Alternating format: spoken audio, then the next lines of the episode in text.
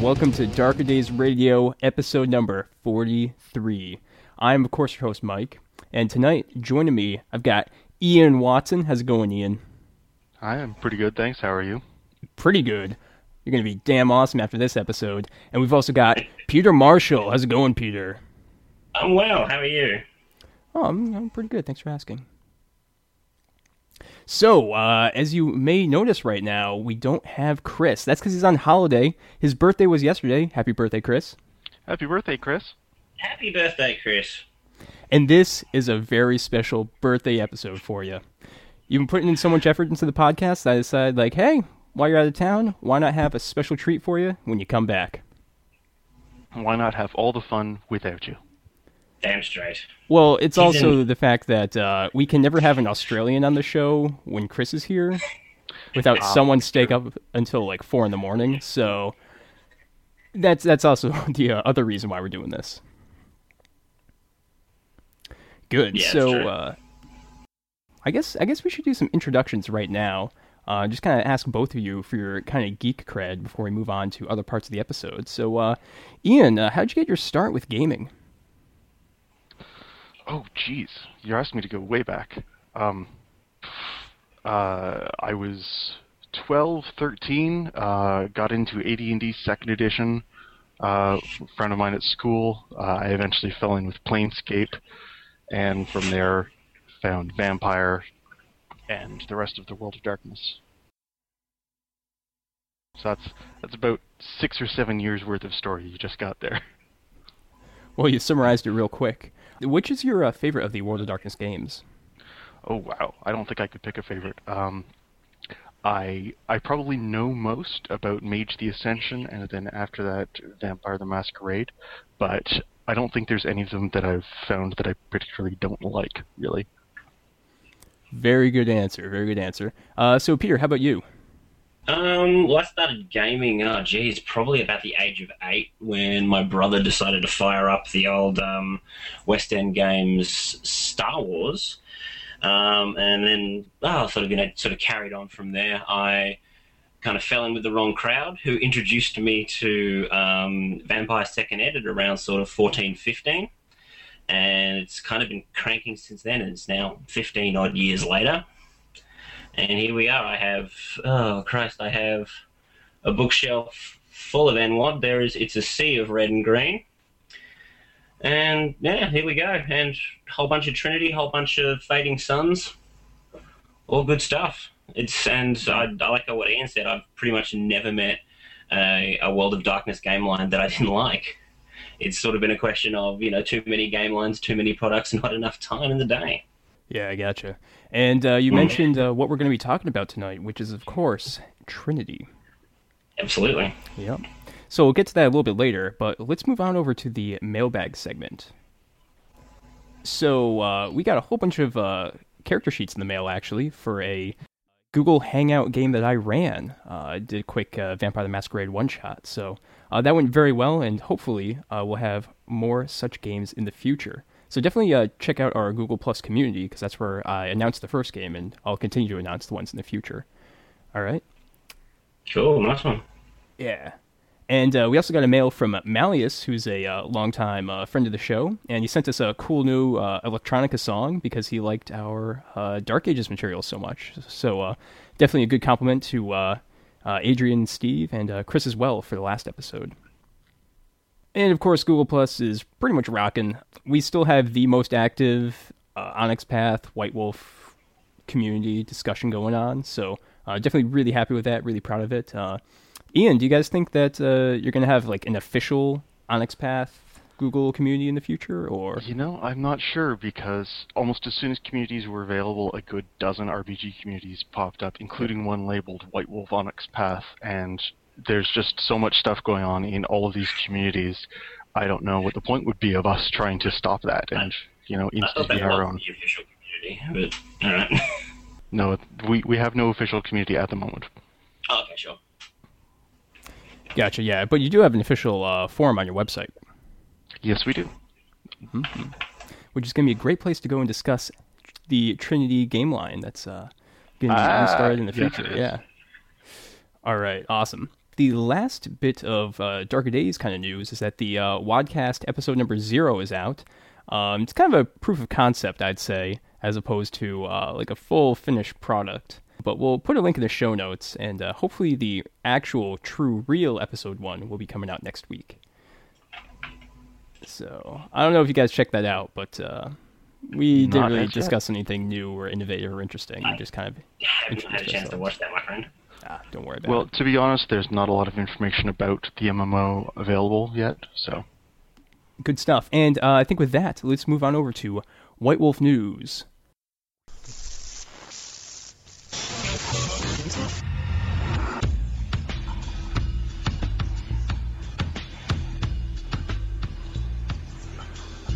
The Mummy Kickstarter just Yes. rocked the house. Okay. Uh, definitely a lot of awesome stretch goals with that, and I'm very happy that I uh, supported it. And uh, the price, you know, when you when you take into consideration all those like extra PDFs that you get, totally worth it. Totally worth it. very sure. good deal. Absolutely. What was the what was the final total in the end there, Mike? Um, let me quickly bring that up. One hundred four thousand eight hundred thirty-one dollars. Hot damn. Good thing Ian was more on the ball than I was. Well, I have a lot of this stuff in my quick links. Good man, good man. All right, hopefully Hunter's Hunted 2 will be able to come close to that uh, with its epic return of the. Uh, it was originally a, it was a 1992 source book, if I remember correctly, written by Bill Bridges. Ninety-two, Yeah, I ninety-three. Yeah. Yeah. And uh, the other cool thing about this Kickstarter is that uh, 99% of the book's text is actually going to be available for your preview uh, before it's already available. We'll put a link in the show notes, but you can definitely check it out before you uh, kick in on the Kickstarter. It is in fact available right now. Uh, if you head to um, White Wolf Blogs slash Vampire, uh, there should be a link to the, the document containing the draft if people would like to see it.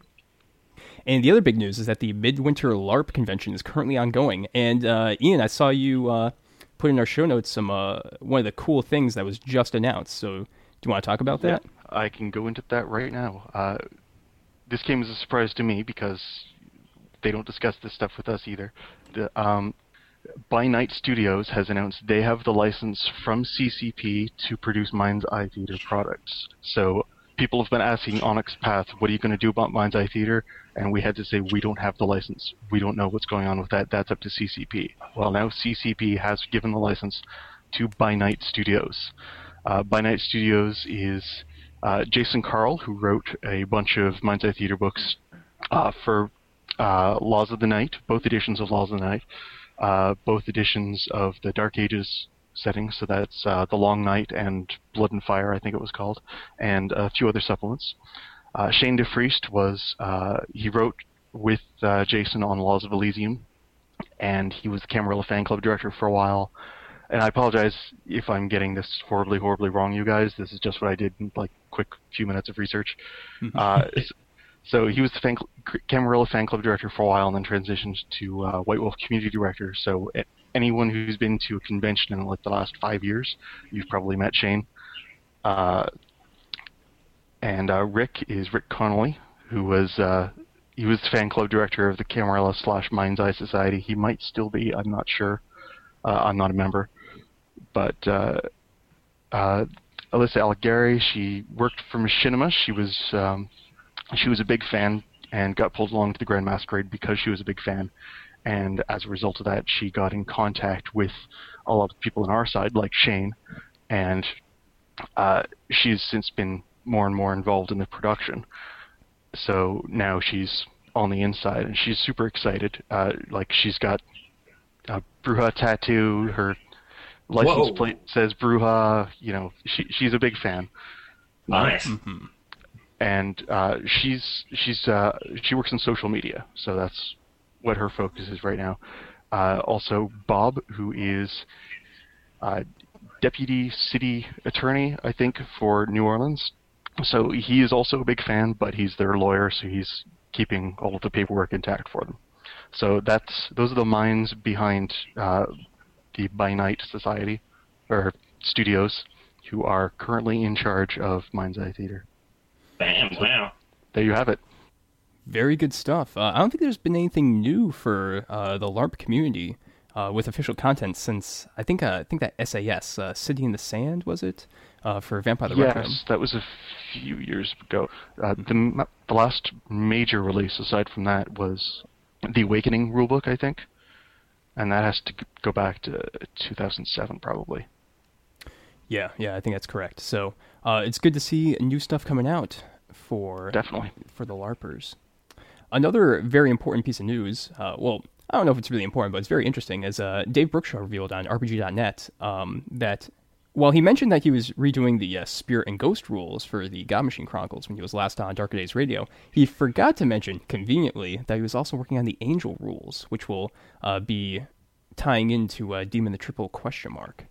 Did he elaborate any on, on exactly what those angel rules were? As in, are we talking angels as PCs, or you know, we're talking angels as you know monsters or whatnot? I think they're probably just going to be uh, more antagonists, similar to how uh, spirits and uh, and ghosts currently are in the rules. No, not good. Yep, and uh, uh, we also have to bring up that the uh, the gentleman gamer beat us to it again and again.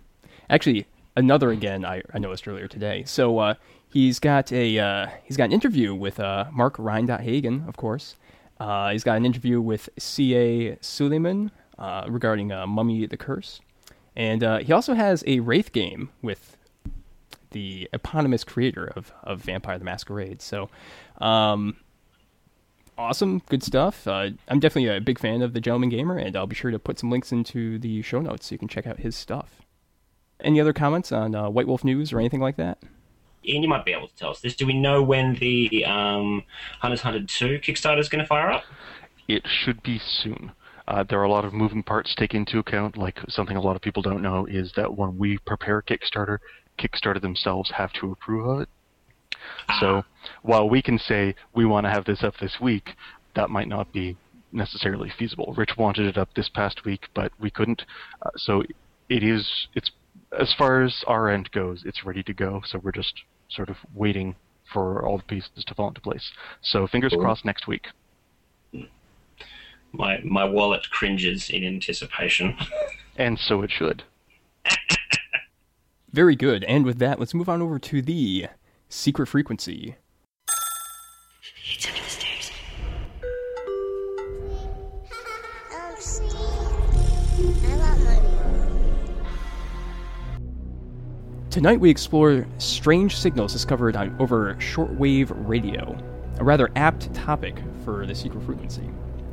Uh, and this secret frequency suggestion actually came from David way back in the WGPRN forums. So, in most industrialized nations, uh, all radio broadcasts need to be registered. For example, with the FCC in uh, the United States. This ensures that uh, they do not overlap or interfere with each other. Uh, of course, shortwave radio enthusiasts have actually found and documented many unregistered signals, uh, discovering pirate broadcasts, covert number stations, and radio anomalies. Radio enthusiasts in the United Kingdom have been documenting a number of odd signals originating in Russia. Uh, the first one of note uh, is UVB 76, and appears to be a broadcast from a transmitter in Povarovo, Russia. Here, let's have a listen.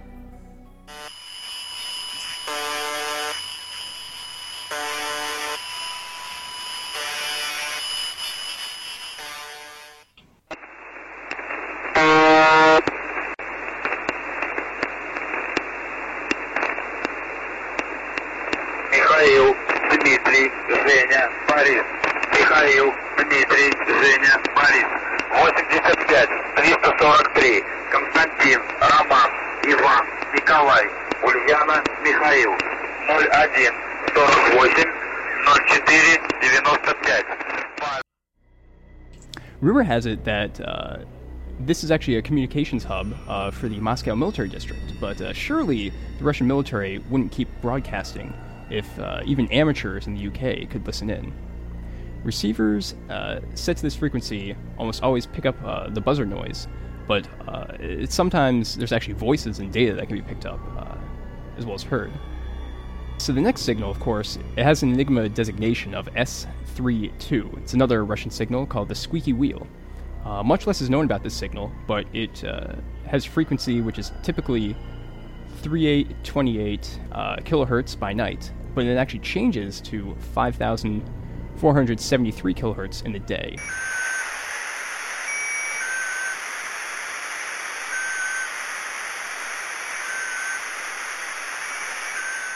Another uh, signal marker is the PIP, which has an Enigma designation of S30, and it originates apparently from the Rostov Volgograd uh, area. So.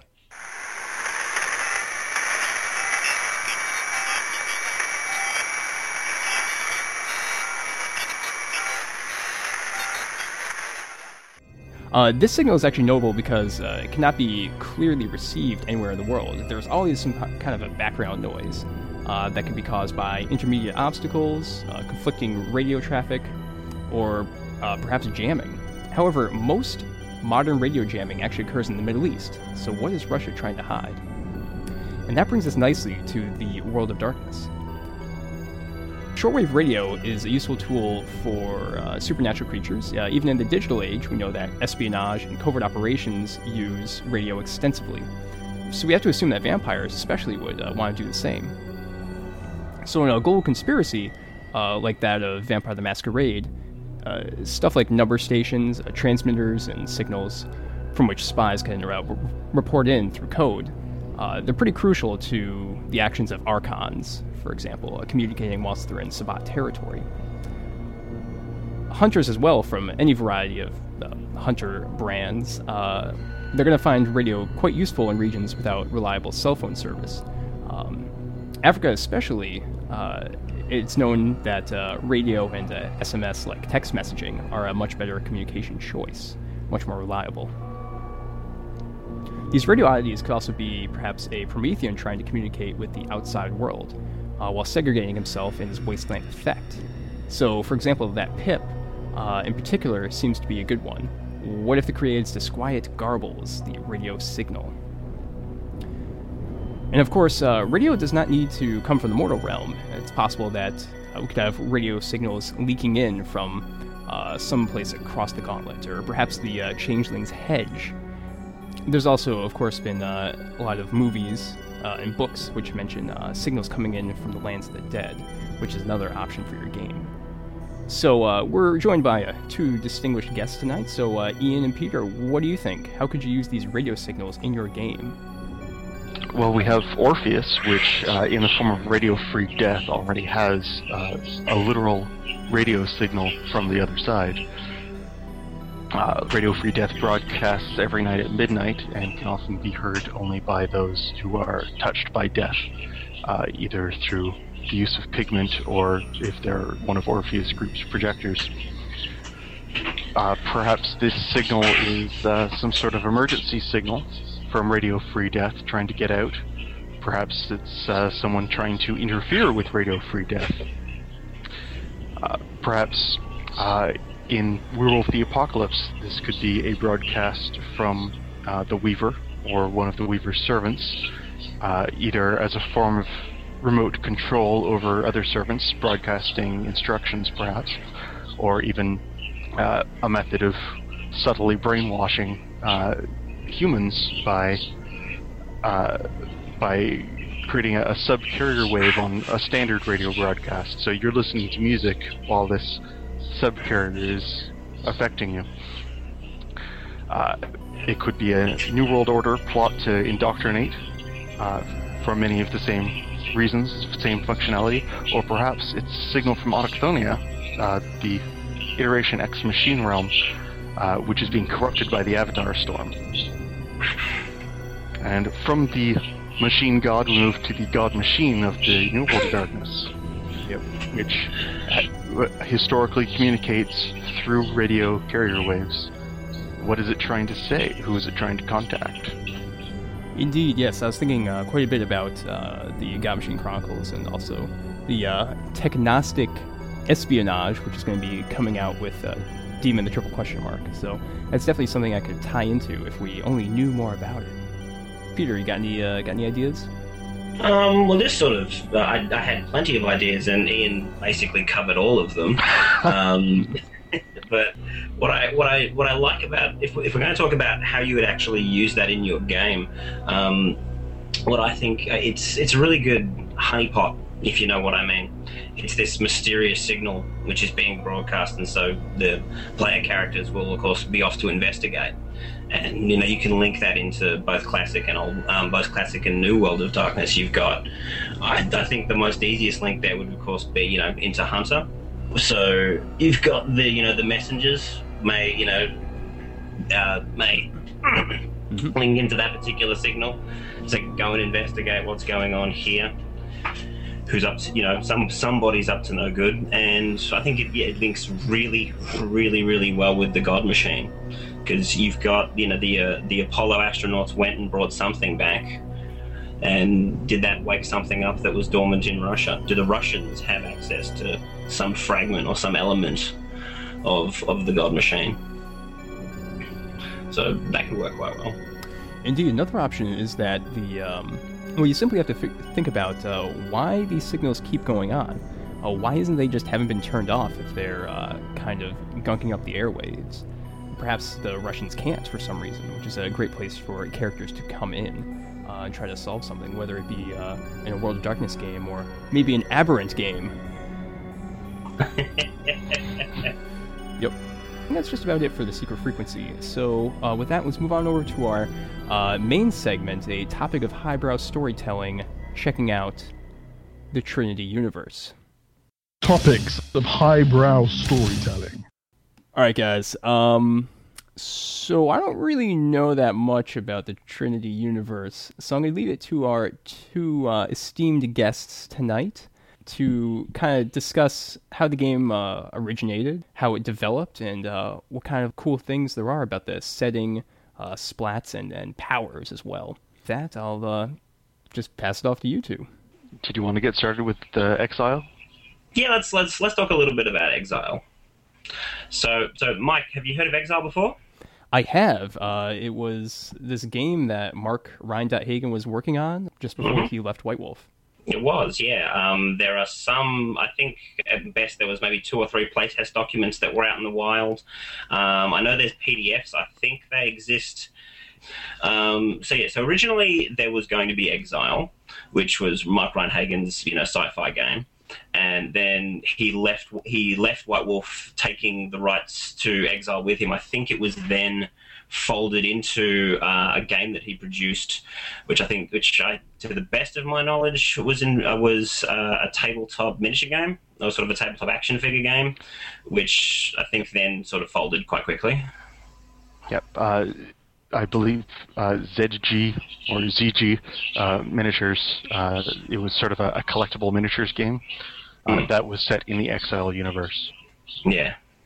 To the best of my knowledge, then White Wolf sort of um, had a fair amount of time and resources allocated towards doing a sci-fi game. But then the sci-fi game which they intended to do, of course, disappeared. So, so the question was then, well, we need to come up with a sci-fi game, and I think thus uh, the Trinity Continuum was born in its original form, which was Aeon. That's right. Uh, yep. Uh, at that point, uh, there had been advertisements in various uh, trade magazines and backs of books saying something like, uh, "In 1997, White Wolf takes you to the stars." So Hmm. nothing definitive, but now they had to follow through. Yeah, absolutely. So at that point, Aeon was first released, uh, which uh, the name was quickly changed to Trinity for legal reasons. The concept of the game is it's 2120. Uh, it's been about 60 years since the end of a devastating war with superhumans who absolutely devas- like destroyed the world just about, and uh, the uh, they they left under threat, and they have now decided to return. They're barely recognizable as humans anymore. They're called aberrants. They're horribly mutated, incredibly powerful, and the only people who can stand up against them are scions. Uh, there are eight different psi orders who have uh, a Prometheus chamber.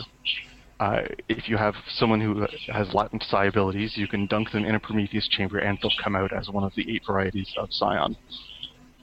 So they can wield their psionic powers like cryokinesis, or they can they can like shape change their own bodies, uh, or they can shoot fire. They can control electricity. You can shoot lasers out of your fingers. You can heal. You can do all like all all the standard psionic powers. You can you can work out. Mm-hmm. Interesting.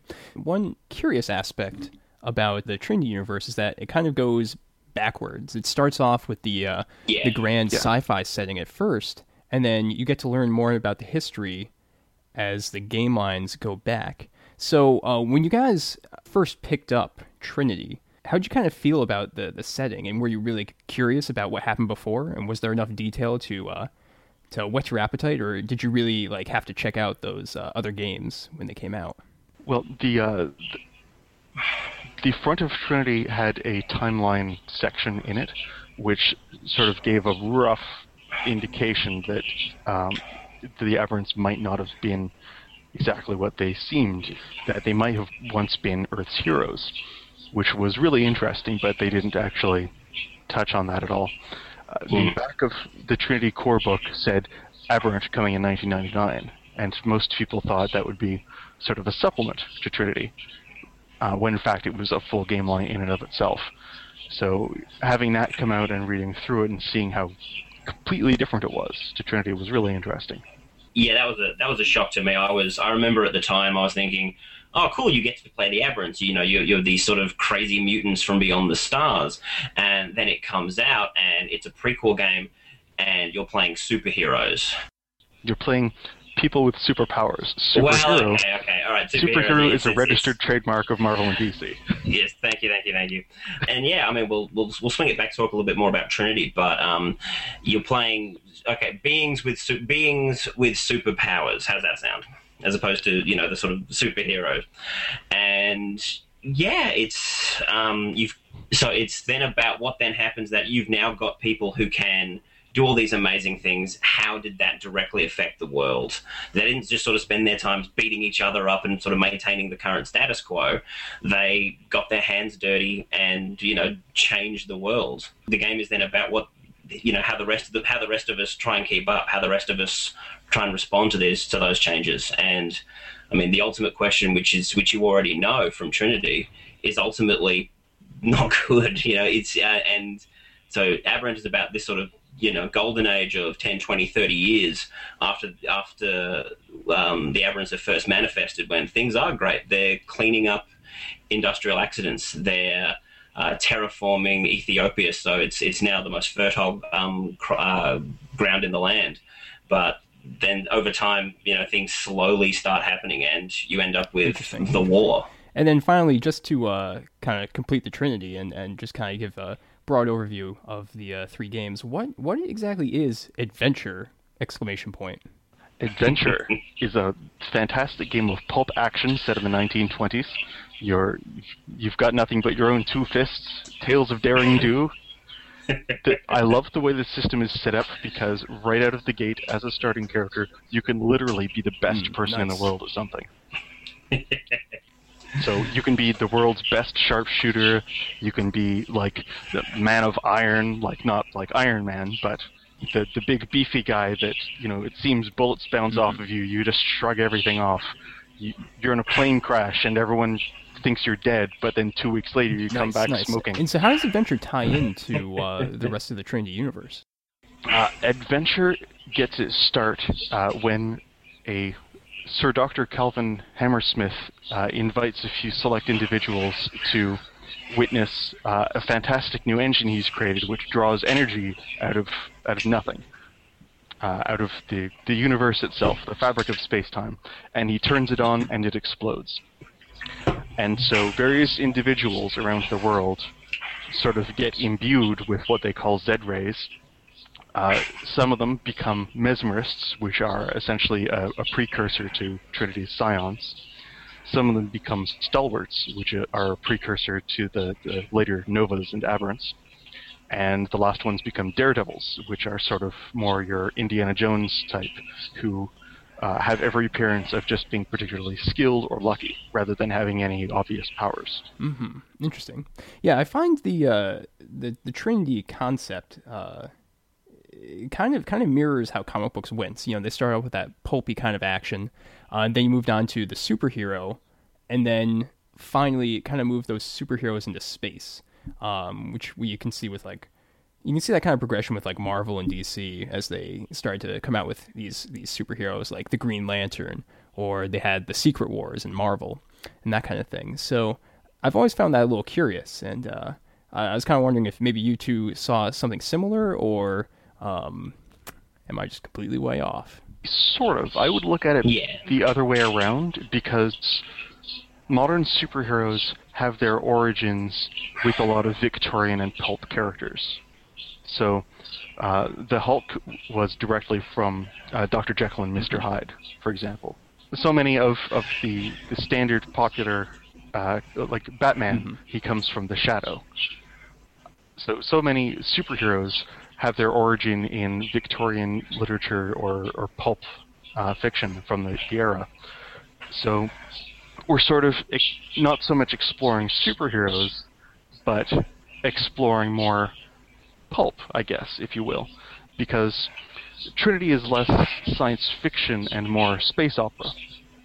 So more like um, the the best of Star Trek when they're not talking about like okay how many like reconfigure the Heisenberg compensator to reroute power to the EPS. None of that. Like we have a ship. How do we solve this problem? Like oh, there's an alien pretending to be a god. What does this mean? You know all of those great stories that are about people and about things. Yeah, I gotcha. So the evolution of the pulp character. Yeah, I definitely concur with that. That's pretty cool. Good, good. So I guess that covers kind of just like the, the overall concept of uh, the Trinity uh, universe uh, as it was originally presented. Uh, would you two like to kind of talk about starting with Trinity slash uh, Aeon, just like the setting and like what kind of characters you're going to be playing, uh, just to give a bit more detail for people that might not be as familiar with them. I've been talking for a few minutes. I'll pass this one over to Peter. Okay, sure. Um, well, I suppose the easiest, the, the the phrase which I sort of came up with for you know selling people initially on Trinity is it's Mass Effect the RPG long before we had Mass Effect. So you've got sort of you know that space, you, or you can have that space hopping sort of um, soldiers running around with the sort of slightly fantastical powers that you could have, have in the Mass Effect game. Right, exactly. Uh, Mass Yeah. Effect biotics, their their psi abilities. Like if I was going to pick any RPG to, to play Mass Effect with, it would be Trinity because it just Yeah. concept-wise it just works so well. Yeah, I, I'd, I'd, I'd put Trinity down for probably about eight or nine years, and I think I just finished Mass Effect 2, and I was thinking, God, this would be a great role playing game. And then I sort of tweaked, hang on a second, it already is, and it's got its own sort of IP. And then I went, oh, hang on, let's have a look. Oh, wow, it's, let's read through the Trinity books again. And yeah, I went, I, I'd totally forgotten just how great this game was. I really love it. Uh, one of the, the great Mm. things about it is sort of any concept within sort of the science fiction genre um, is represented uh, in the setting. So if you want your sort of Mad Max uh, adventures through like uh, almost a post-apocalyptic wasteland that Europe Europe has been utterly destroyed and is only just starting to rebuild. If you want uh, glorious arcologies uh, in a in a fascist utopia, you know that's that's uh, the Federated States of America, uh, which it, it gets like almost um, almost like Shadowrun, that sort of cyberpunky sort of feel to it. Um, then you have uh, places like Australia. Australia is where Australia is almost like the new USA. Like it's it's where all the immigrants go. It's where like society really works. It's it's like the new bastion of freedom for the world. Then you have uh, Olympus Station on on Luna, which is you know there's your space station adventures. Then you can hop on a jump ship and you know travel to far off worlds. So you can do Star Trek or Mass Effect or anything else you want to do. So really any any real science fiction sort of setting you can think of is already represented within Trinity. Very good. And there's even uh, there's space aliens too, aren't there? Yes, there are. there are several distinct races. There's uh, the chromatics, who are sort of uh, they're they're the size of large dogs. They're shaped kind of like frogs, and they communicate using light, which means they can uh, they have the ability to harness uh, photokinesis, so they can shoot lasers in combat if they want from their bodies. Uh, then there's the uh, the Qin. That's uh, Q I N, who are they appear to be human, but those are more human suits. They're actually about two foot long slugs that fit inside the bodies and operate them like like we would jumping in a mech. Uh, then there's uh, the coalition, who are sort of mysterious, and they they live on one giant generational ship, which is slowly approaching Earth, and there's what appear to be about a dozen different species, but they may all actually be the same species, just sort of specialized to certain tasks. Very interesting. Eh, But uh, those aren't really all that critical to the game. Like it's very easy for people that want to just focus on humans to focus on them. No, if you're playing if you're playing a game on Earth, you don't need to involve them at all. Yeah.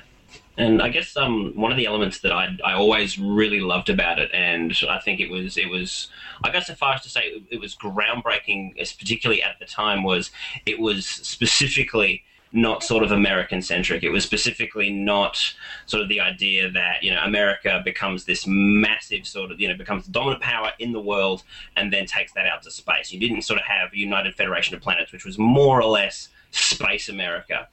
Um, this was it, well, it, this was sort of uh, you know a bunch of different cultures which you often don't see in role playing games, or um, in, oh, sorry, there's, there's a bunch of different um, cultures going off and sort of having their moment to shine, and you know, and America, you know, in this one, sort of, you know, it's become fascist, it's become uh, very isolationist. Um, and so you know you've got oh um, so you've got Africans, you've got South Americans, whatnot. They're big, huge deals in sort of the global economy. In the well, not that they're not now, but you know you've got um, you know they're now massive centers of technology, massive centers of industry. So I thought that was that was really really great.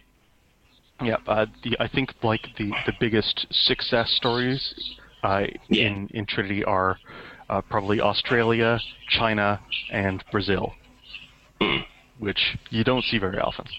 Yeah. Interesting. Peter, it says here that you actually met up with the uh, gentleman that wrote the Australia portion of uh, one of the source books. So could you give some insight about that? Yeah, yeah. I met him. I met him briefly. His name's Scott Simo. I met him uh, sort of briefly at a party. It was totally one of those out of the blue things. I just, I just happened to. We, we mentioned role playing games, and as mentioned, I was into them. He was into them. He said, "Yeah, in actual fact, I wrote, I wrote one." And I was like, "Oh, really? Which?" And he's like, "Oh, the Trinity Source book." And I'm like, "That's that's on my wall. That's that's on my shelf. I've read that. Oh my god!" So I had my sort of little fanboy moment, and yeah, we spoke a little bit about it. And apparently, and I think Ian, you can feel free to back this one up if you've if you've heard anything else. Apparently, they they had a manuscript which was written by a non-Australian, and oh boy, did it show! It was I think the original title for the book was Thunder from Down Under. I hadn't heard that. Uh, that's that's that's what he told me, and so he, so he sort of looked at it and went, "You kind of need to an Australian voice on this, guys." I'm not sure I believe that about the title, but I will buy that the the content was probably pretty lacking. Okay. That's what I was. That, uh, that that's what I was told. And so he, he so he sort of you know gave it and, and gave that sort of a localized spin to it. I'm not I'm not sure whether or not that happened with uh, the other content books. As I said, um, I'm a, I am I am an Australian, so to me it read like you know it, it read like it read as if someone you know who, who lived here you know, knew what they were talking about. So I, I would assume that, that they did something similar with each of the other sort of um, regionalized splat books. I don't know. Uh, I would have to check, but but typically that's what uh, White Wolf uh, tries to do. Is if we Yeah, get someone absolutely. writing a book, we try to get someone who actually knows what they're talking about. I- Yeah. we haven't always uh, had success stories with that in the past.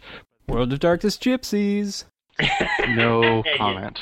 Oh look, no, no, no. I mean, you, that one, it's that is sort of the stick, you know, that, that, that that gets used to bait you guys with.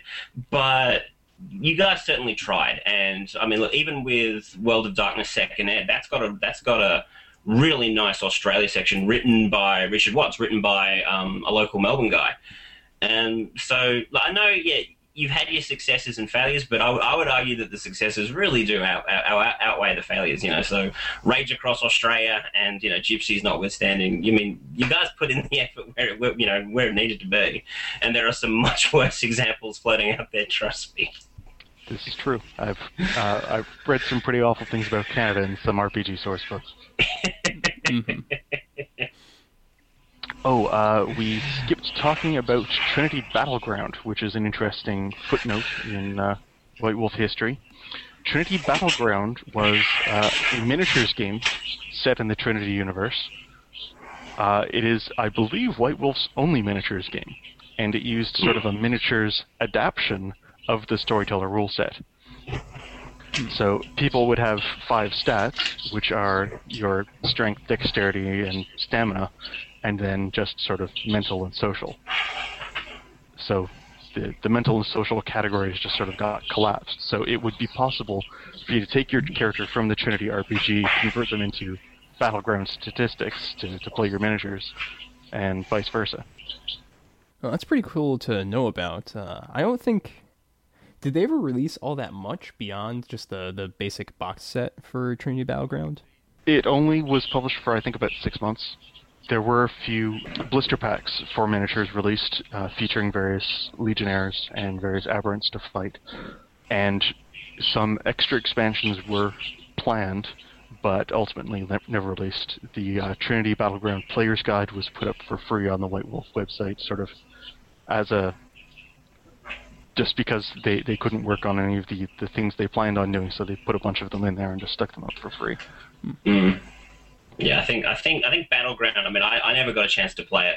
I think Battleground was a noble attempt, but I just I don't quite think it found its audience. I think at the time everybody was, um, you know, still still sort of uh, uh, battling away with 40k, and I, I don't quite think that. Wow, I don't quite think that um, there was a hell of a lot of crossover at the time between sort of White Wolf gamers and um, tabletop war gamers. Well, I think a lot of the issue at the time uh, could have been because Trinity had just come out and a lot of people refused to buy it because they thought the storytelling system could only do World of Darkness. Because No, yeah. White Wolf had never done anything else before. People disparaged Trinity as being vampires in space. So, people, if people didn't want to buy Trinity, they certainly wouldn't want to buy a miniatures game based on Trinity, which is just way yeah, out. yeah. Hmm, that's unfortunate. I think it was also competing with third edition 40k. I think that came out about the same time, so that would be a uh, it'd be a pretty tough thing to go up against. Ooh, yeah. All right, good stuff. Um, is there anything else we want to discuss regarding Trinity? We can talk a little bit about system. Absolutely. Yeah, um, I mean, because one of the things which I've which I noted is um, it's as I said, so it's revised storyteller system. Um, so if you if you want to sort of fuse it with the idea of of how can this you know be used in your um, World of Darkness um, games, system's exactly the same, and I would argue the power level is probably kind of similar to uh, Vampire. It's maybe a little bit more powerful. Um, so there's a whole bunch of things which if which can port over to World of, to classic World of Darkness with very very little with, um, with very very little tweaking. Like um, the powers, I think go in a very very similar progression to disciplines. So if you really want to um, if you really want to give uh, certain powers to your vampires, you can do that. Uh, one uh, when we played it, we had a char- had a play character who really wanted to play a uh, a Tremere who had you know cold powers, who had you know uh, sort of cryo powers. And we went, okay, so we pulled out Trinity, we found the rules for cryokinesis, and pretty much just sort of cut, paste, and worked really, really well. Fair enough. That's good to know. Yeah, so it pretty much uses the same system. So yeah, uh, Thaumaturgy is a very good uh, example. Are there any any powers that could be replaced? Maybe like I think uh, I think Peter you mentioned like there's this one power that was like way better than potence, for example. That's an aberrant power. Um, it's way better than potence, but it's cranked up to 11. So we can we'll talk a little bit about that when we're when we're talking about aberrant, but uh, yeah, the way mega mega attributes work. So if you're if you're building your character and rather than sort of giving him sort of cool powers, you just want him to be extremely strong or extremely tough or extremely fast, you give them uh, mega attributes. So that's sort of that's that's dots past five, and I think the power scale goes to something like you know once you've got six or seven, you are I think you're, you're throwing tanks and battleships and that sort of thing. Isn't that right, Ian? Close enough. Um, so, like, you could. So, when you see the Hulk, for example, throwing a tank, he's probably using mega strength. Or, um, you know, Superman lifting up an entire airplane or a building. That's that's an application of mega strength. So you can have uh, a, mega speed application of uh, mega dexterity. Uh, yeah, pretty much all the standard attributes have mega equivalents and various offshoots of that.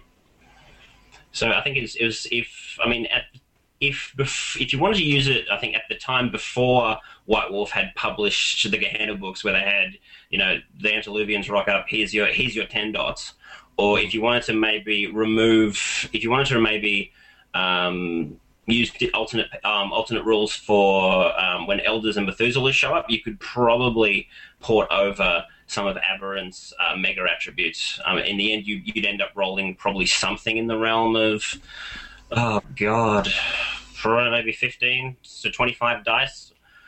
So yeah, you, it's. I mean, the end result will still be the same. You know, PCs go up against these guys; they're a fine red mist.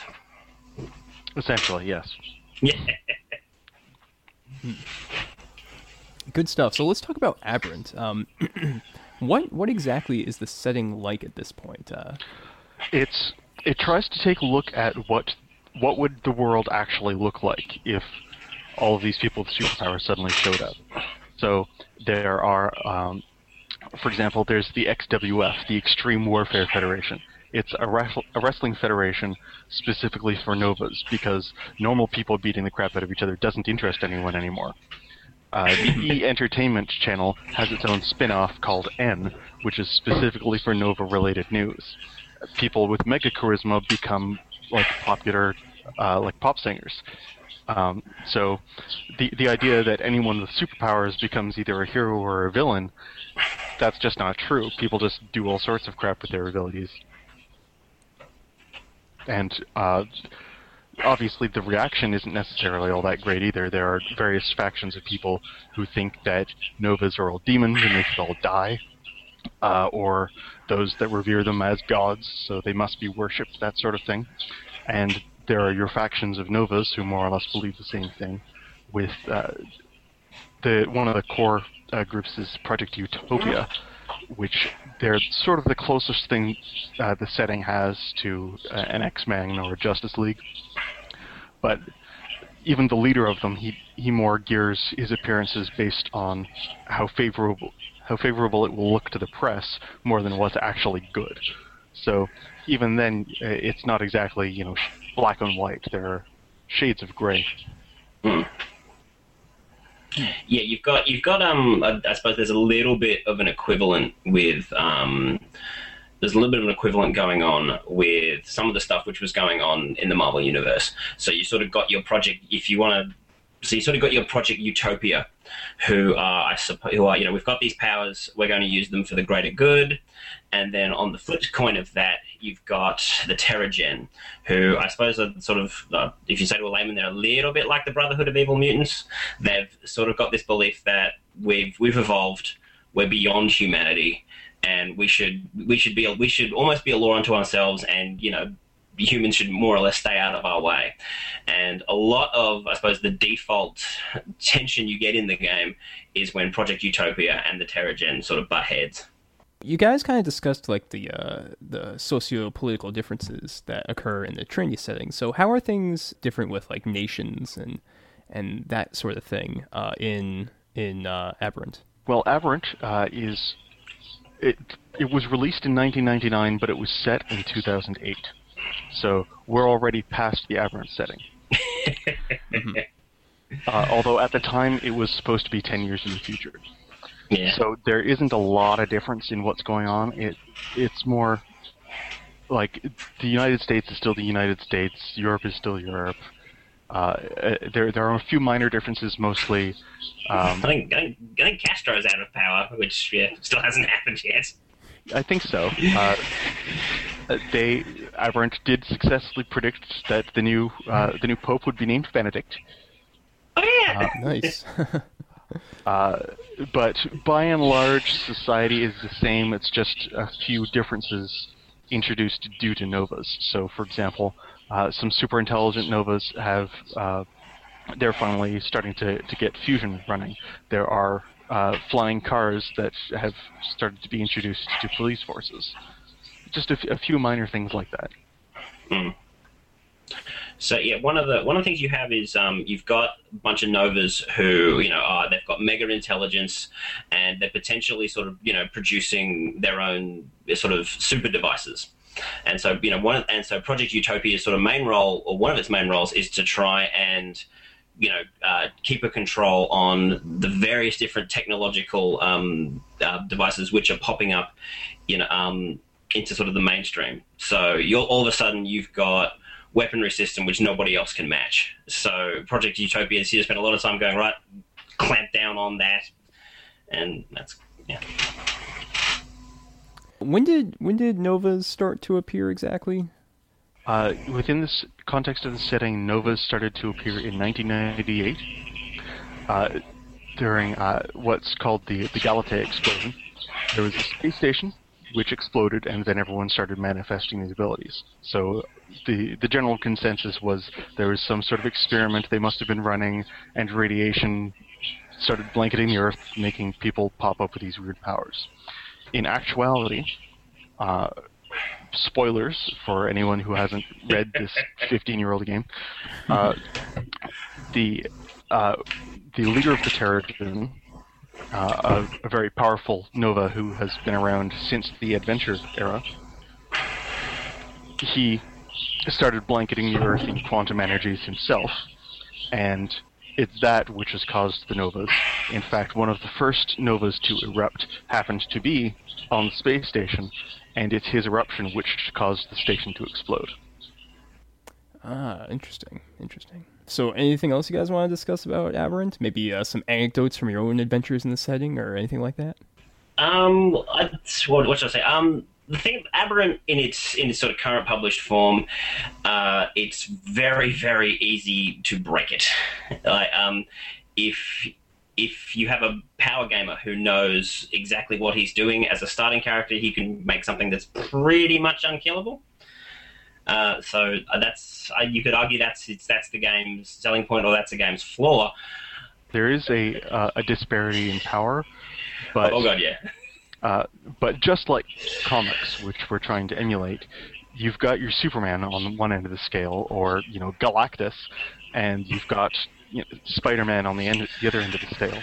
So we do want to allow for all of those possibilities to be played together, but the the books as they exist don't give a lot of support for how to handle that.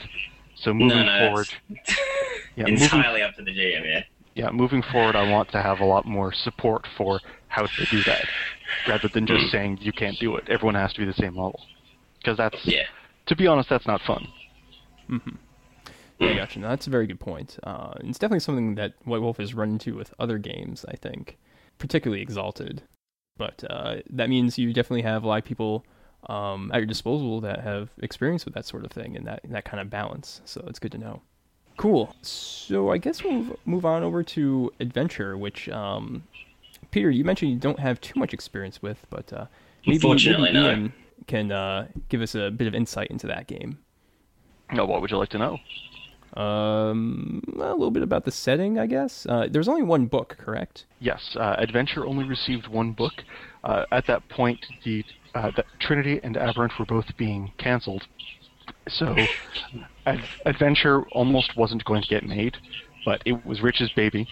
So, he ran into, I forget whose office it was, but uh, might have been uh, Steve Wieck, uh, and basically ran into his office and said, We're making this game. And he said, Okay. Uh, so, got one book, but it's a very complete book. Like unlike a lot of, like a lot of games, the the core book feels like a good introduction, and you can play a, a full game with it, but you sort of want to pick up everything else. Adventure feels like a complete book. The sort of yeah general idea is just sort of to emulate pulp. Um, Z rays which have blanketed Earth have caused a lot of weird stuff to pop up. It's sort of like um, manipulating probability in weird ways. So, for example, um, the the lonely castle in the Carpathian Mountains, where nothing actually is, suddenly Z rays go by, and as a result, there is now a vampire that has been living there for centuries. So yesterday there was no vampire. Now he's been living there for centuries. So you could do um, like he's not really a vampire because within the context of the setting there are no supernatural powers, but for all intents and purposes he's a vampire. So you could do something like uh, the the Mummy movie with Brendan Fraser. You could totally do that with adventure. The the swamps of Louisiana have been rumored to have dinosaur sightings. Uh, there is a hollow earth with people that live there, full of crystals imbued with Z-ray energy. It's, it's a great setting. There's there's a lot of there's a lot of fun to be had. That's cool. Zeppelins Does, and does all that stuff disappear by the time you get to Aberrant? yes, Oh. as the Z rays sort of stabilize and dissipate, all of the weirdness sort of settles down by about World War II. That's that's pretty cool. Interesting. Interesting. Well, um, is that is that all we have to discuss about adventure? I mean, it seems like it's it's only one book, so there can't be uh, too many too many secrets that can be revealed on Dark Days Radio. But uh, if that's it, I think we can move on to just kind of discussing uh, what we might potentially see with uh, Trinity Continuum. Sure. Um, I I can't reveal a lot yet, both because it's very, very early, so anything I promise could change a week from now. Also, Yeah. also I want to keep stuff, you know, a little stuff b- behind just to keep everyone, you know, nicely excited and surprised when the time comes. Yeah. Yeah, Ian, Ian, this isn't going to be like over the summer when you popped into a hangout and then everyone just started grilling you for information. No, I, I know. Let's see, some things I'd like to do. Uh, the sort of themes of the three game lines. Uh, for Trinity, it was unity. For Aberrant, it was uh, sacrifice. And for Adventure, it was hope. I'd like to sort of dig down and reinforce those themes where they might not have been too evident originally.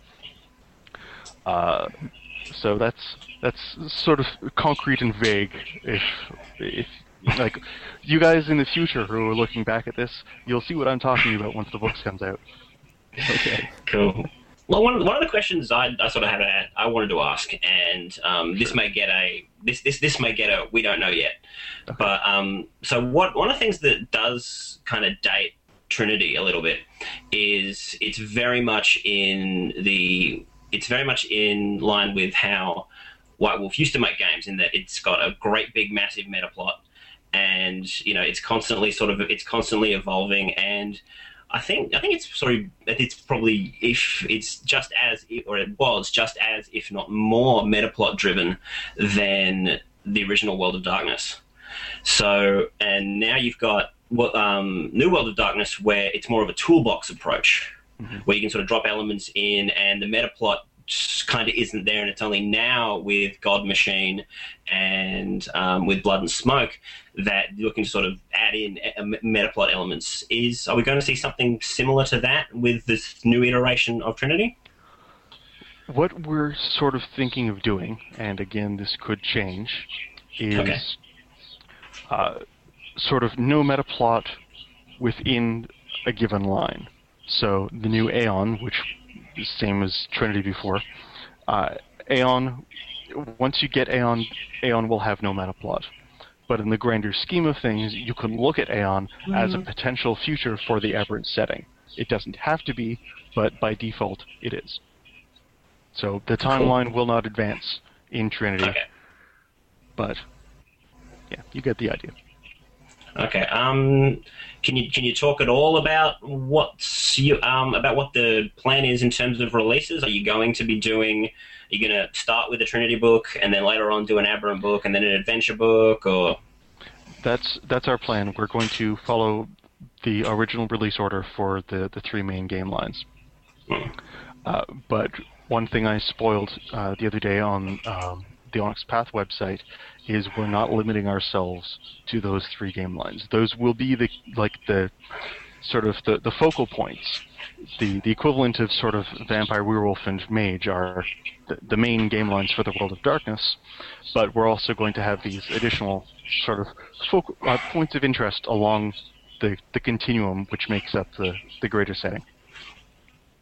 So if we want to do Victorian age, see what what uh, adventurers would look like then, or if we want to look at I don't know the Edwardian era, or we want to look further into the future, or if we want to look at World War II adventurers, we all of these are options for us. So Right. we can we can have all like we're, we're not going to limit ourselves to just looking through like tiny three little slits. We're going to have the whole of the whole of time open to us, which is very exciting. Yeah. And um, I know that uh, Rich Thomas mentioned a little bit that he really wants to kind of um, push the the digital angle, like these, because he said that um, the Trinity books themselves are sort of organized in um, the setting sections are organized as like in-world documents, and you've got sort of little pop-up hologram pictures and whatnot. And and Rich said that he wanted to kind of um, he wanted to try and get that going on on a digital product. Can you talk a little bit about that?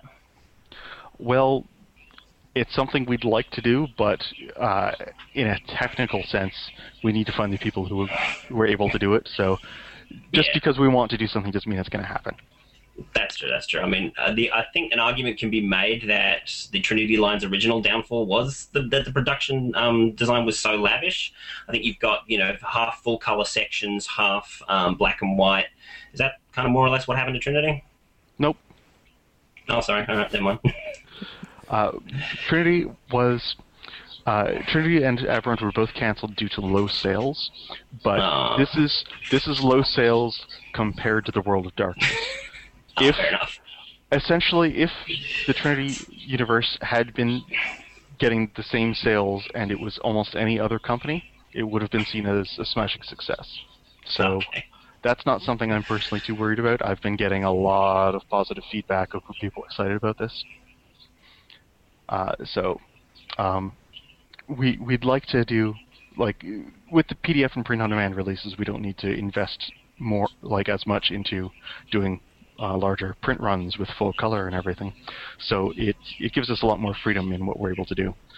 So we'd like to, for example, just off the top of my head, in uh, in Trinity, maybe have um, some embedded videos in PDFs, or eh, have like in advertisements off at the side, we could have those animated or whatever. I, that that might make for massive download. It might not be feasible, but it's it's cool to think about. Yeah, maybe maybe something like you know the scrolling news bar that you kind of get on you know 24 hour news channel or something. Right, that sort of thing. Yeah. Hmm. All right, awesome. Well, it's very good to hear about the uh, Trinity Continuum. Uh, I wish you uh, plenty of luck with that, Ian. It's uh, definitely a huge task for you to be undertaking. Yes, it is. Yeah. a little Um, daunting, Ian- but I'm excited. So I suppose the final question, Ian, would be: um, When are we likely to see a book tentatively? Uh, without pin anything, pinning anything down too much, I would say 2014. So not this year, but next. Okay. All right, guys. So um, uh, I always like to ask uh, one question of uh, whoever is on the show for the first time. So, uh, Ian, um, if you could be a household appliance, which would you be and why? This isn't my first time on the show. Well, okay, this is the first time you're here as a guest, and I'm asking you this question. All right, household appliance. Let's see. We'll look around me for a minute here, figure something out. Ah, TV. Okay, okay, that's that's something. Um, A storytelling device. it is. Uh, it's uh, it's a little archaic. I think TVs are going to be dead in a couple years as well. Well, maybe. Well, there's now there's now there's really no difference between a TV and a, compu- and a, t- and a Exactly. computer monitor. So there you go. Yep, good stuff. And uh, Peter, if you could be a household appliance, which would you be and why? Oh god, I thought about this one. Um, I would probably be an alarm clock because I'm annoying but useful. Oh, that's a good one. That's a really good one. Thanks. Nice. Um, so Ian, if people want to uh, follow what you're doing, um, maybe maybe bother you about uh, Trinity and all the different game lines, uh, where can they uh, where can they find you? Well, uh, I run the Onyx Path uh, Twitter account. I run the Onyx Path Facebook account. I run the Onyx Path uh, Google Plus. I run the Onyx Path website.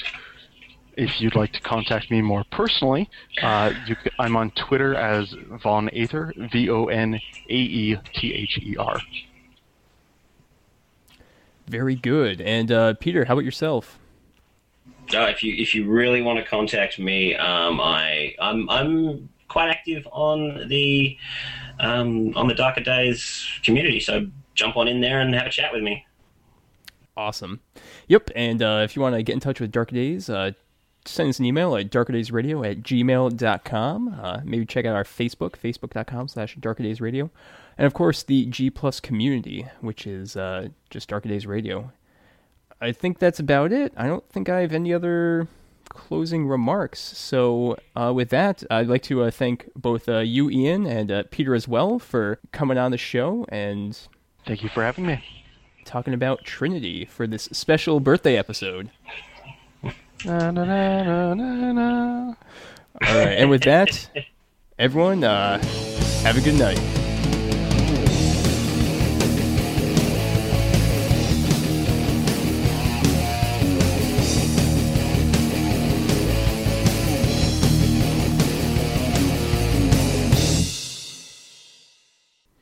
Okay, guys. Um, can I bother you guys about this? Uh, uh, Ian, when you were when you were talking about the Trinity setting, you were talking about how the the Federated States of America are kind of like cyberpunky. Could you give me some more details on that?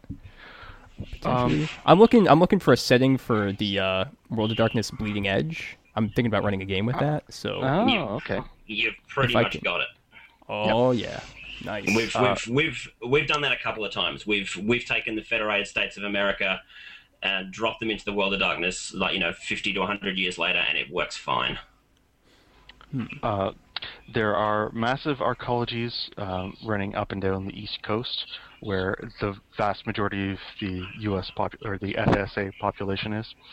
Um, but uh, Canada, okay, uh, at the end of the Aberrant War, All right. uh, one aberrant blew himself up in the middle of the grain belt. So, uh, a lot of the U.S. production of, you know, food was gone. So um, the military took over because there was a like a, a massive famine uh, situation, and they sort of annexed Canada. So Canada, the U.S., and uh, parts of Mexico were all considered part of the Federated States of America, run by the military. USA, USA, U- and that's well, terrible. It's, it's, you can you can you can you can America bash, but I mean, I like to think that the the countries and the regions in Trinity which didn't sort of fare so well as others were basically the ones that got screwed up the most during the Aberrant War, and sort of you know just completely torn apart by um by by raging aberrants. Right. Uh, for Yeah. example, Florida got sunk. Um, nice. it, it's only just starting to be to be recovered now. Um, anyway, so up and down the coast, you have massive arcologies, which is so like you know what an arcology is. yeah, I do. I do. Um, so so there's your sort of Shadowrun-esque setting there, and a lot of the areas in between are more like like dirty rebel outposts. You know, people just scrounging for whatever they can find on the ground and trying to put something together functional out of that. So it's it's almost it's almost Mad Maxy sort of situation. Uh, like almost as soon as you leave the arcologies, because like the the security is pretty tight. Only authorized people get to go inside, sort of thing. awesome, awesome. Yep. All right, I'm sold. I'm sold. It's Actually, I know we've- a. Uh, I know As I a. said, we- we've done it a couple of times, and it's it's perfect. It it, sl- it slots right in there. Actually, if uh, you have a moment, I probably have some pictures I can load up from one of the books. I could even I could hold them up in front of the camera. I've got a cop- I've got my copy of America Offline just right there. Hang on. Oh, America Offline's the uh, source book. I've I've seen a copy Yeah. of that. Yeah, it has, it has it has it has the greatest title ever. Yeah, I, love that title. I didn't actually find a copy of an of a Trinity source book or Aberrant source book until like a couple years back, like two summers ago. First time I ever Yeah, that saw was one. that was something that we discovered here in Australia. We didn't know if it was just the fact that we're Australia, but um, the Trinity, certain Trinity books were really, really hard to come by. It was only really sort of in the early 2000s that eBay really kicked off. That that we started being able to sort of pick up um, everything we were after. Really? Hmm. Yeah. That's odd. I've never really had a problem. Suckers. No, it's just Yeah, something. It's something interesting. Uh, but I did actually find a shop that uh, has a whole bunch of the books, so maybe I'll go check that out. Yeah, go for it, man. Yeah. we talk uh, we, we we talked about that a little bit on the communities that um yeah back in back in the day so we're talking 99 through to um probably 2004 role playing game books you just could not get um you just could not get them cheaply you could if you take um the American cover price and double or triple it Yeah. I know. and that's I know about you guys and your your experience with Games Workshop as well, which is Oh god, yes, the Games Work. It's ah, the dear old Games Workshop. That was, it was something that I never quite got with Games Workshop, where it was, it's a hobby design. It's a, it's a sort of teenager's hobby, but you need an adult's resources. Because I, I remember thinking, oh, I want to get myself a two thousand point army, and that will be about seven hundred dollars. And for fifteen year olds, yeah, that didn't quite work out. no, definitely not. Uh, yeah, Ian, I'm looking Yeah. at this picture and um, This is a blight research facility. The blight is what's left of the uh, the grain belt. mhm. Uh, let's see. I'm just sort of flipping through images here. Do, do, do, do. Uh, So these, Yeah. so these are all production. These are all the production images that you've got access to, is it? some of them, yeah. Oh god, yeah, I would, I would, yeah, I would love all this sort of stuff. I, yeah. All right, here's arcology. I'm not I'm not digging those 3D images. It's that's yeah, product of its time. Yeah, yeah, exactly. yeah. Uh, that is pretty cool looking arcology, actually. Interesting. If if you look very, very closely uh, at the advertisements visible through the windows, you can see AT&T and Coca-Cola. A few others in there. Let's see. And Um, Wil Wheaton's talking to you. Holy crap! No, that's just he's got a it's uh, his Facebook feed. I know. I've got I know. that popping up on Twitter. Um, Yeah, um, Will Wait, Wil Wheaton tagged me once in a G Plus post. I almost fell out of my chair. Oh, it's awesome. Nah, Wil Wheaton's cool. I've, I've, I met him. Well, sort of. I, I, I stood in line for 90 minutes, got him to sign something, said you're really cool, and then was you know shoved aside. But nah. You actually, you actually, you actually got a better fan interaction with, with Wil Wheaton than pretty much anyone, didn't you, Ian? yes, I did. Uh, have you heard this story, Mike? I have not. What is it? Okay. Um, have you heard of Sparks McGee? Nope. Okay. Um, about 10 years ago ish, uh, someone sent an email to Wil Wheaton saying, You know what could have made Wesley Crusher popular? Is if you gave him a cool name like Sparks McGee, you had him wear like a cowboy hat and a muscle shirt, and he would drive around in his Trans Am on the Enterprise, and he'd be, and he'd be so cool. And and uh, people would you, you'd have to have the other characters constantly asking, like, number one, where the devil is Sparks McGee? And he'd say, probably driving around in his muscle car, sir. And they'd all laugh, ha ha ha, and Worf would say something about honor. Yeah, yeah. So, so he he posted that on his blog ten years ago. Promptly forgot about it. I Hmm. mentioned it to him on uh, on a Reddit post uh, in March last year, and he was like, "Oh my god, I completely forgot about this. This is the best thing ever." He reposted it to his blog. He posted it to Twitter. He posted it everywhere. Everything was all about Sparks McGee. A Sparks McGee Tumblr has popped up. Um, like he recently made a made a post that said Sparks McGee is the the second best thing that ever happened to me after his wedding, um, which is uh, so I'm sort of responsible for that. So anyway, he was at uh, Polaris, a sci-fi convention in Toronto in July, Yeah. and I walked in and um, his handler introduced us like, "Wil, this is Ian," and I said, "Hi, Wil. Um, I'm Ian. I'm I'm." You might remember me as the guy who reintroduced you to Sparks McGee, and he jumped up, Ian Watson. like, yeah. like, oh my god! And then he jumped up and like, "Do you- like, do you have a cell phone? We've got to get a picture and post on Reddit. Like, okay. Like looking around all these signs saying absolutely no photos, because like there was a photo session later you had to pay forty bucks for. Hmm. Yeah, His yeah. handler, his handler was like, uh, are you sure? And he's like, yeah, it's cool. I know him. Nice, nice. So I've got this photo of us like leaning together, and it's pretty cool. Yeah, you've got, I mean, that's We're bros. that's that's that's kind of what you want. It's it's I've I've been to the local convention scene a couple of times, and those really polished sort of high school prom photos that you get with them kind of creep me out a little bit. I mean, I'd, I'd, if I if I'd want a photo with them, it would be the sort of you know on the cell phone hanging with friends kind of photo.